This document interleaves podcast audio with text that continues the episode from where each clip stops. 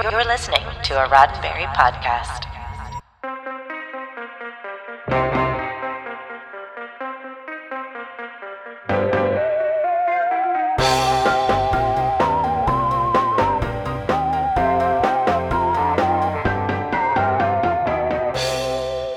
I'm Earl Green, and this is your Sci Fi 5, five minutes of science fiction history for July 20th. And it's now been 52 years since human beings first set foot on the moon in 1969.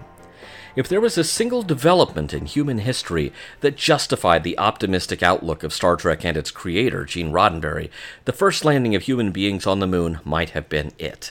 It's well known that Neil Armstrong's first steps on the lunar surface happened mere weeks after Star Trek ended its run on NBC, but consider this for context. Apollo 11's flight took place within 66 years of the first powered flight in human history, and only 55 years after the birth of commercial air travel. It happened only 12 years after the first satellite had been launched into orbit, and fewer than seven years after President Kennedy had set the goal in a speech delivered at Rice University of putting human beings on the moon and returning them safely to Earth by the end of the 1960s humans had only taken to the air a little over half a century before setting foot on the moon.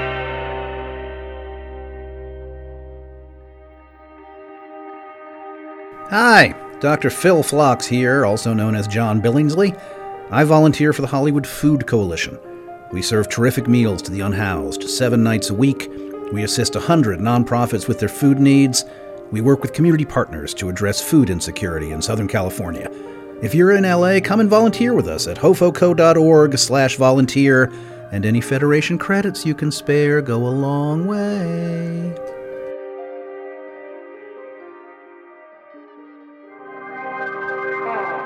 The idea of the moon as a destination and not as a mystical figure took hold in the 1600s, and one of the first authors to suggest that going there was possible was none other than Johannes Kepler, the 17th century astronomer and mathematician who made the first studies toward working out the orbits of the planets and the moon.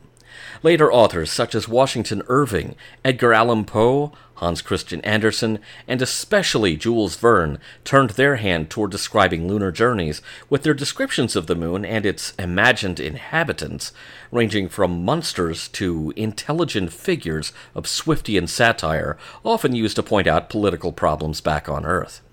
It was Jules Verne, however, who worked out in great detail the kind of technology that might be used to reach the moon, and in some ways he predicted a few elements of the Apollo program. In 1902, just over a year before the Wright brothers' first flight, French filmmaker Georges Méliès undertook a visual account of a voyage to the moon, not only making movie history in the process, but creating a startling set of images referenced, emulated, and even parodied by everything from Disney's Epcot Center to the Smashing Pumpkins to episodes of Futurama.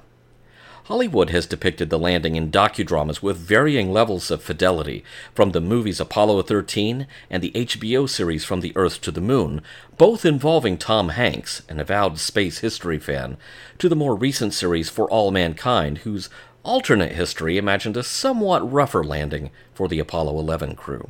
Of course, once Neil Armstrong's boot print was pressed into the lunar surface, fictionalized accounts of that landing became as much a part of science fiction as Armstrong and Aldrin's actual steps were now part of science fact. For the record, Star Trek didn't even wait for the landing of Apollo 11 to add the Apollo program to its history. In the episode Return to Tomorrow, which premiered 17 months and 11 days before Apollo 11 landed, Kirk asks Sargon, do you wish that the first Apollo mission hadn't reached the moon, or that we hadn't gone on to Mars or the nearest star? Of course, since Kirk said that, we need to get to work on that Mars landing. This has been 5 Minutes of Science Fiction History, your daily Sci Fi 5 for July 20th. Sci Fi 5 is produced by Roddenberry Entertainment, executive producer Rod Roddenberry.